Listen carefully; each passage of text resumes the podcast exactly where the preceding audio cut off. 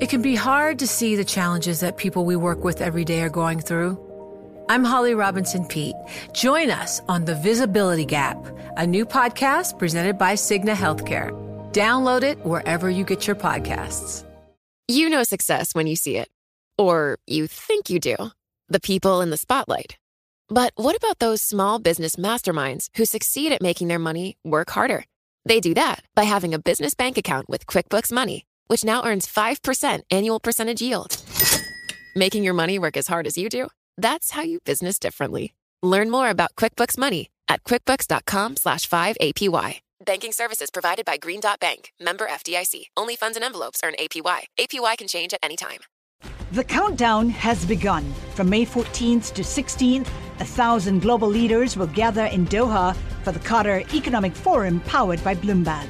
Join heads of state, influential ministers, and leading CEOs to make new connections, gain unique insights, and uncover valuable opportunities in one of the world's most rapidly rising regions. Request your invite for this exclusive event at QatarEconomicForum.com. It does show the sort of strain that the market is under this winter. It's very rare to hear the chief economist of the Bank of England being so frank about Brexit. I think that what's more problematic for policy in the UK is following these basics uh, so that people make decisions on the basis of uh, the full picture. Stephen, I would like to have a small rant. Oh, just a small one. That's a relief. You're listening to Bloomberg UK Politics. I'm Yuan Potts. And I'm Lizzy Burden. Now, it's hard being Prime Minister, Lizzy. You get some business leaders over for a nice listening exercise, and then they tell you a load of stuff you don't want to hear. Burberry chairman Gerry Murphy said that the UK has scored a spectacular own goal in removing tax breaks for tourists. This was the government's decision to end VAT rebates on shopping for overseas visitors after Brexit. Murphy described that as perverse, and he said that it made the UK the least attractive shopping destination in Europe. The Prime Minister says he will look into it. A checkered report on the Prime Minister. Very good. But anyway, it's going to be one of the tax changes that Conservatives will be lining up at the Chancellor Jeremy Hunt's door to demand in light of today's latest public borrowing figures. The UK Treasury, we found out this morning from the Office for National Statistics, ended the fiscal year with a deficit £13.2 billion below the official forecast. Now, that's despite the huge energy subsidies, it's despite the big spike in debt servicing costs, but it's thanks to the tax burden being the highest since the Second World War at a time when the economy isn't growing. Hence, I'm sure that there'll be lots of Tories asking Jeremy Hunt to open the coffers and spend that headroom on tax cuts before the next election, especially when you had S&P upgrading its outlook for the UK on Friday. Yeah, well, speaking of post Brexit Britain, there's a nice story on the Bloomberg today that the government is seeking a deal to end Britain's holiday troubles abroad. Officials are hoping they can negotiate a deal that means Brits travelling to Europe can use uh, e gates those electronic passport gates within the European Union, as they already can in Spain. Now, Spain uh, did this unilaterally, much uh, to the uh, pleasure of British officials, but of course, Spain is much more dependent on Britain's travelling than many other countries. Now, the UK hopes this is the next step in the post Windsor framework, the uh, improved UK EU relations, as it was seen as one of the most uh, obvious Brexit annoyances to fix. Lizzie, have you had much trouble with queues?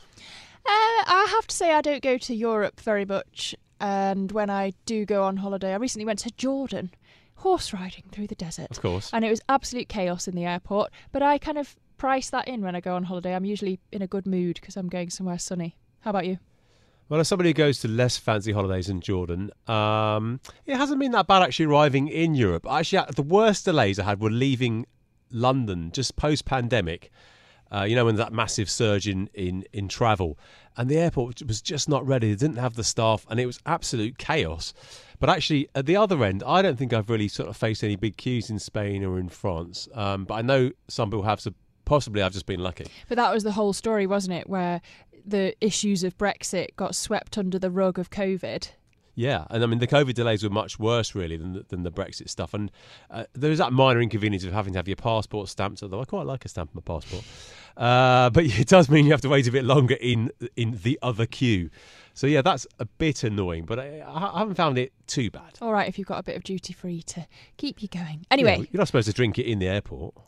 You can eat your sweets. Anyway, I want to come back to shopping, hence the little uh, segue. The latest Kantar data show that grocery price inflation fell slightly to 17.3% in April, but it was still the 10th straight month that the reading was in double digits. Our colleague Stephen Carroll spoke to Fraser McKevitt, Head of Retail and Consumer Insights at Kantar on Bloomberg Radio this morning. Take a listen. Yeah, so 17% price inflation, marginally down on last month, as you said. Now, it's too early to say if that's the top. Um, so we're going to start to see it down. But it certainly is just a chink of light, a chink of good news, I think. The last time we saw the rate of inflation again, it was only marginally, was back in December. And back at that time, we rather hoped we'd seen the, you know, the worst of the inflation in groceries passing us by. But it then continued to relentlessly climb. So I'm not going to over celebrate now, but we are about to start lapping very high inflation from uh, late spring and early summer uh, last year. And obviously, inflation being a year on year measure, we might get a chance. That means that mathematically, at least, then um, inflation rate should hopefully ease. It doesn't mean things are going to get any easier for businesses or any easier for their customers, though yeah, as you say, we've seen a false dawn, and you have that comparison effect, which again, cold comfort to those of us going out and having to, to buy from these supermarkets. Is there is there a sense of is there a there's been some debate whether as to whether or not the supermarkets are, are kind of price gouging at this point. Is, is there any validity to that? It seems a little bit harsh. Now, I don't think the, uh, the the man or the woman in the self checkout queue is going to have too much sympathy for big business, and these are very big businesses with tens of billions of pounds of revenue flowing through through them. Um, but we looked uh, you know a week or so ago, and Tesco announced that their profits had halved, still 800 billion, 800 million, but that is on sales of more than 40 billion. So they're not exactly high margin businesses. So I think the evidence that they are uh, in any way taking advantage of this is pretty thin. Basically, inflation's tough for everyone. It needs to be tough for us as consumers, and it's tough for businesses. And then, of course, it's meaning a lot of tough discussions between these supermarkets and their suppliers, whose prices are going up as well. Nobody's enjoying this, which is, I think, everybody would like inflation levels to come down to a more manageable level the, uh, the discount supermarkets have been doing very well out of the uh, as consumers trying to, I suppose, switch to to cheaper alternatives. What what do the latest figures tell us about where people are spending their grocery budgets? Yeah, so Lidl are the fastest growing retailer in our numbers this month. So they're up 25.1. Aldi just a smidgen behind at 25%. Now they're similar growth trends that we've been tracking for a number of months now. But I suppose the the new news is that Aldi, and it's looked inevitable for quite a while, have finally reached double digits in their market share. Now I started tracking supermarkets back in about 2007 when they were tiny, and as recently as 2015 they only had a 5 percent market share. So in eight years, they've doubled that, which shows just how much shopping habits have changed. And those retailers, of course, their main point and marketing point is that they offer cheap prices. But if you look at their advertising and what they do, they also try and talk a lot about the quality of their products as well. So they've become a lot more mainstream. Nobody is embarrassed these days to be seen with a discounter supermarket carrier bag or to be seen sneaking out of the car park. Yeah, that's a really interesting shift, isn't it, in terms of consumer trends and consumer habits. What are, what are the potential road bumps ahead in terms of the outlook? How confident are you, given the data that you've been passing, Fraser, that we really have turned the corner on food inflation?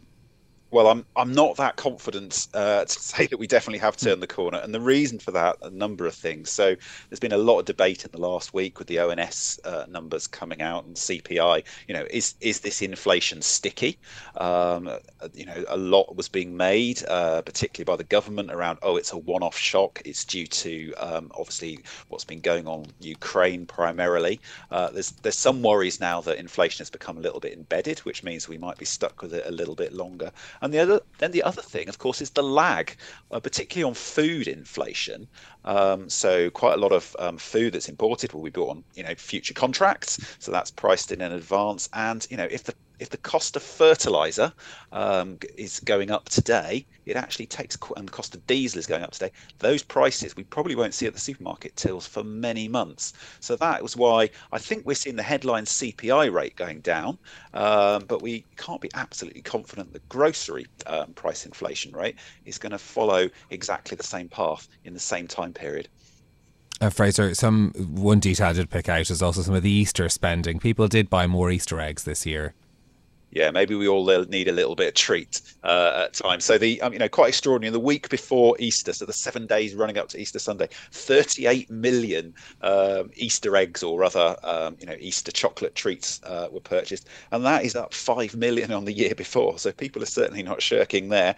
Um, and you know, the average household spent 14 pounds over the month. Uh, if you have children, I think you'll understand it's pretty easy to do that. And even if you don't have children, if you're partial to an Easter egg, uh, perhaps that's quite an easy amount amount of money to spend.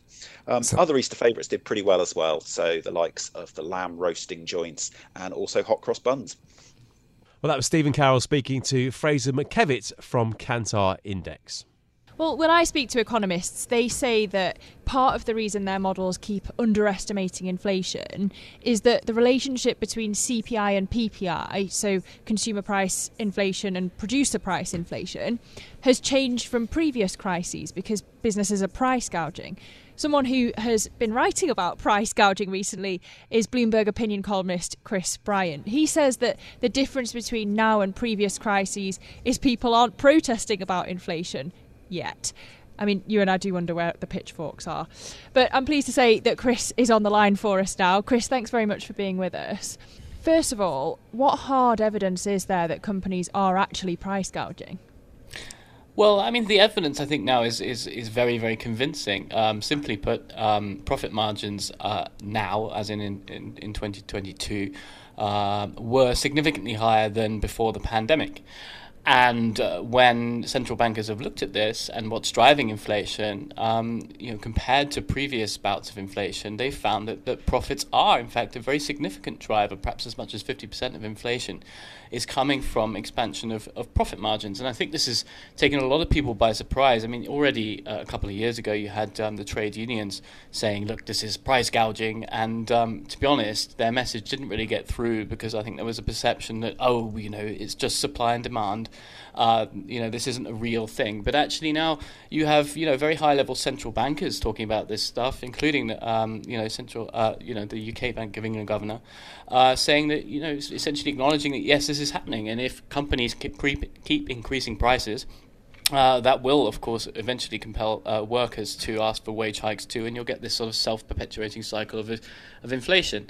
Uh, and so, yes, I think uh, one answer to this is for people to actually um, start pushing back a bit, and I think we're starting to see that now. Chris, I wonder if this is an age thing. You write about protests in the 1960s, but it is so long since any significant inflation. I mean, I'm not exactly in my first flush of my youth, and I don't really remember uh, any any significant inflation. Is it because we all just don't know what to do? I think so, yes, to a degree. Um, I think certainly in the early part of the pandemic, a lot of the price increases that happened, people sort of shrugged their shoulders and said, well, of course. And there's this other term that our, our friends at the Odd Lots uh, podcast uh, invented, which is this idea of excuse inflation. So there were just so many things that were going wrong in the world, from the, starting with the pandemic and then all these supply chain difficulties that we saw, and then, of course, the, you know, the tragic war in Ukraine. Uh, provided another uh, uh, element of sort of chaos and, and, unsettlement in supply chains, and all of this that led consumers to think, well, if you know businesses are asking for you know this, these price increases, well, they must be justified. And of course, in many cases, they were justified, and it's certainly not the case that all companies have increased profit margins uniformly over the last few years. And in fact, if you look at even something like you know the um, the UK supermarkets, which you know often get you know a lot of flack for price increases, their margins are actually still pretty small, and there's you know not that much evidence that they've been price gouging. I don't think, uh, and yet some of their um, you know custom sorry some of their clients the, the goods that they're that, that, they're stocking the price of those have increased enormously. So it does raise the question consumers are reasonably asking well who is making this money then? Uh, and I think it can be very very hard to tell And I'm sure we all have the experience of, of going into a local business, a local shop, and they ask for X for, for, for, the, for their good or service. And, and you just don't know as the customer, do you, uh, whether it's justified or not. Mm. Yeah, but I mean, what surprises me about all this, Chris, is in an age of social media, why we aren't out with our pitchforks. I think there have been, you know, examples of this happening. I mean, there was a famous example last year of uh, so-called Beansgate, when um, you know, Tesco pushed back against the price increases demanded by, you know, Heinz for canned baked beans, and those beans then disappeared from the shelves. And, and, you know, there was other instances, I think, involving tea bags or something, and suddenly people were shouting on, on social media about that. And I think you saw also recently when telecoms companies suddenly, you know, massively increased, uh, you know, the price of their uh, broadband uh, services, and people started complaining there. And I think, you know, all of these things eventually add up. And I think if you do get in a society, uh, uh, therefore, you know, a sort of heightened level of consumer uh, upset about this stuff. You know, you had UBS's Paul Donovan, by no means a revolutionary, sort of saying, look, this is sort of important stuff. If it rises up the level, consumers start complaining, politicians start highlighting this stuff, then you'll get a tendency for profit margins, therefore, to sort of slow down because companies will feel like well, we can't keep increasing keep increasing prices, or we're going to get sort of political pushback, and that will have a, an effect of braking prices. So yes, I think this can be impactful. I think a lot of people might find it um, surprising that companies grew their margins during the pandemic. And there's a nice chart in your piece, and I'm going to probably get in trouble with Lizzy f- f- for saying this, but there's a oh, nice chart in your piece. on the radio, Yuan. where you show where you show how profit margins have, have increased, particularly in the UK. Uh, and you also flag a couple of examples from Germany, where you are uh, from Mercedes and, and Lufthansa. Yeah, indeed. I mean, look, um, airlines, of course, are not a good example of uh, uh, of increased profit margins. Airlines were lost heaps of money, didn't they, in the early part of the pandemic when, when aviation was shut down. But this year, as you've seen demand come rushing back, and they've been hiking price, prices incredibly rapidly. And anybody who goes on holiday this year uh, will have to pay through the nose. And of course, it's only a lucky few who can do so. Nevertheless, um, you know, I think you know the airline industry is a good example where they've sort of said almost openly, we're very happy that you know there are these capacity uh, constraints that uh, mean that you know there, there can't be a supply response to the, the level of demand that we're seeing, and therefore you know our pricing is incredibly good, and you're seeing that across the economy. And um, yes, um, you know the car industry is another good example. Although there, I'd note that we are now starting to see a return of discounting, which is uh, an encouraging sign from the perspective of consumers. Great stuff. Thanks so much uh, for joining us. That's our Bloomberg opinion columnist, Chris Bryant. Uh, Lizzy, you asked where all the pitchforks are. Uh, Producer James says he can't afford a pitchfork. pitchfork inflation, double digits. Pitchflation. So the British government has begun the evacuation of British nationals from Sudan amid mounting criticism that the government has been slow to react to the unfolding crisis there.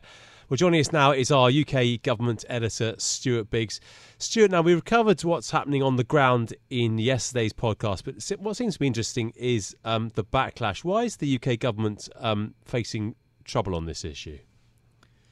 British citizens in Khartoum and other parts of Sudan have basically said that uh, the government hasn't been proactive and the information that they're receiving about uh, efforts to help them leave uh, the country have been sporadic and at times sort of automated and not, um, you know, not a sort of fostered a sense of uh, frustration and in some cases perhaps desperation that, that the routes out aren't aren't going to be available. And I think that's where um, the government's found it hard to get ahead of uh, on this issue.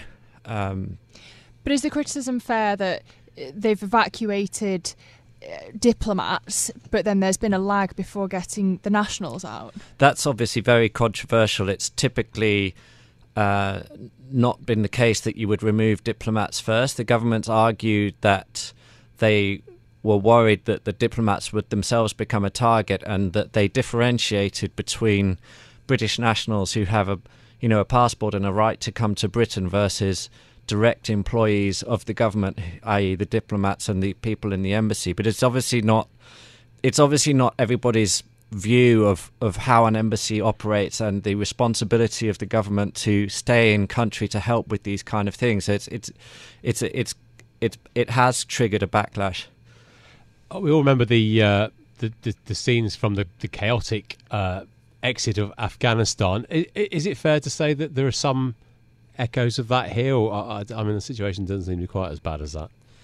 So the government argues that it's it's very different in the sense that Afghanistan was a withdrawal. So the UK government had huge numbers of assets on the ground, and so bringing people out was part of, you know, a, a, a much bigger operation. What we're talking about here is, um, you know, the UK had an embassy. It obviously has British people living there, but but in terms of assets on the ground, it's completely different. But on the other hand, you know the echoes of Afghanistan are, are, are, sort of more on the sort of political side that if you have operations that start to go wrong, and certainly the withdrawal from Kabul uh, did go very wrong and, and, and arguably is still a problem for the government, then you're in you can't really if you're the government you can't really halt that sort of comparison because it's people's experience and it's people's you know expressing frustration and it's it's about the British government's ability to uh, look competent and, and delivery, and so therefore the, the political narrative will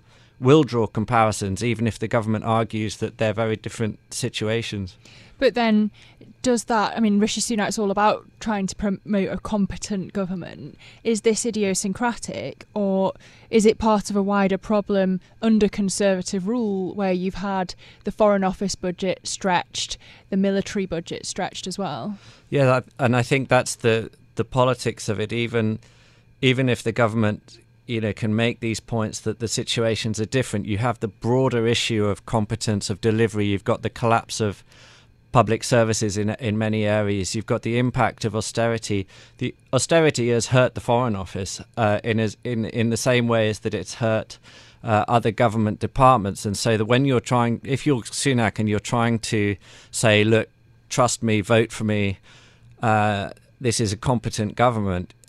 These kinds of things undermine that message, even though there are clear differentials between what's happening in Sudan and, and, and the evacuation efforts and, and other things. It, it does it does tie into the broader uh, issue of competence and politics and voting, and, and that's why it's that's why the government appears so sensitive about this. Austerity aside, the, the, the world is a different place, though, isn't it? From decades ago, when you would just need to wave your blue passport uh, uh, and you'd be evacuated, you know, in, in a sort of instant. The, the, the world has changed, hasn't it? it's moved on. The world's definitely moved on, and I think the British government makes, you know, that that, that sort of they they make no pretense that that the British passport is is all powerful if if ever it was. But having said that, you know, the Brexit debate was about restoration of sovereignty. There was there are parts of the Tory party that made it about in in a certain respect the sort of restoration of of of of the older Great Britain, the powerful Great Britain, and so that it makes it a, it a, a politically quite a tricky uh, issue to navigate for the for the party. Yeah, because Brexit was about the ambitions of a global Britain, and yet this seems to be telling us the opposite. So just sticking with Brexit, Alex Wickham, our uh, politics reporter, has got a scoop this morning saying that Britain has a new ambition of trying to get Brits travelling to Europe through the EU e-gates. They've already got it for Spain. Is it possible to get it for other European countries?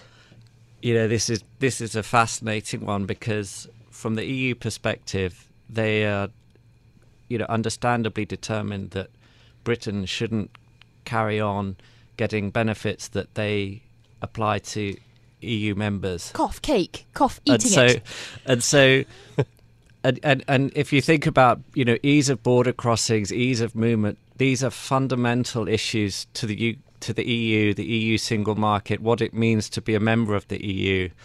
And one of the things that, from Britain's perspective, was the most obvious uh, loss after Brexit if you're a British traveller going into the, these. This is one of the areas that you notice the most post Brexit Britain, and so it's it's awkward on both sides basically because the EU obviously don't want to give up something that's so obvious, and the and Britain, the, this government that presented Brexit as such a sort of transformative benefit doesn't want to be talking about issues that show that actually there are some some hurdles and some difficulties to overcome. And so, but having said that, you know, the, the debacle about travel at Easter and the tailbacks that we all saw at Dover and everything, the government has kind of realised that something needs to be done here. Whether the EU moves is is a much um, more difficult question. From the British side, you could see why they want it.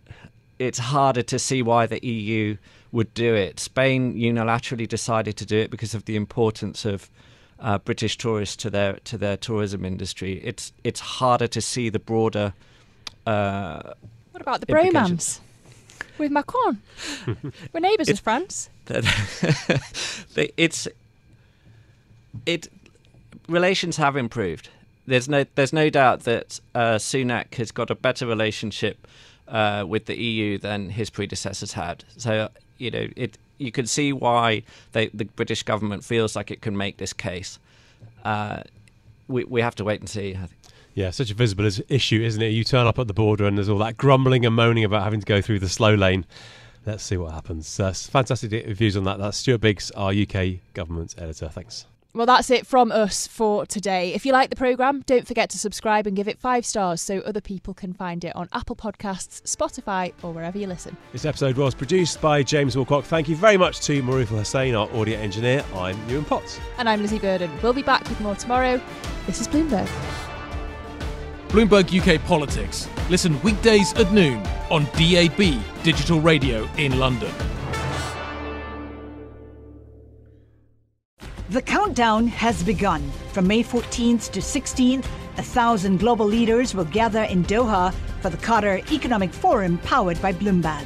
Join heads of state, influential ministers, and leading CEOs to make new connections, gain unique insights, and uncover valuable opportunities in one of the world's most rapidly rising regions. Request your invite for this exclusive event at QatarEconomicForum.com.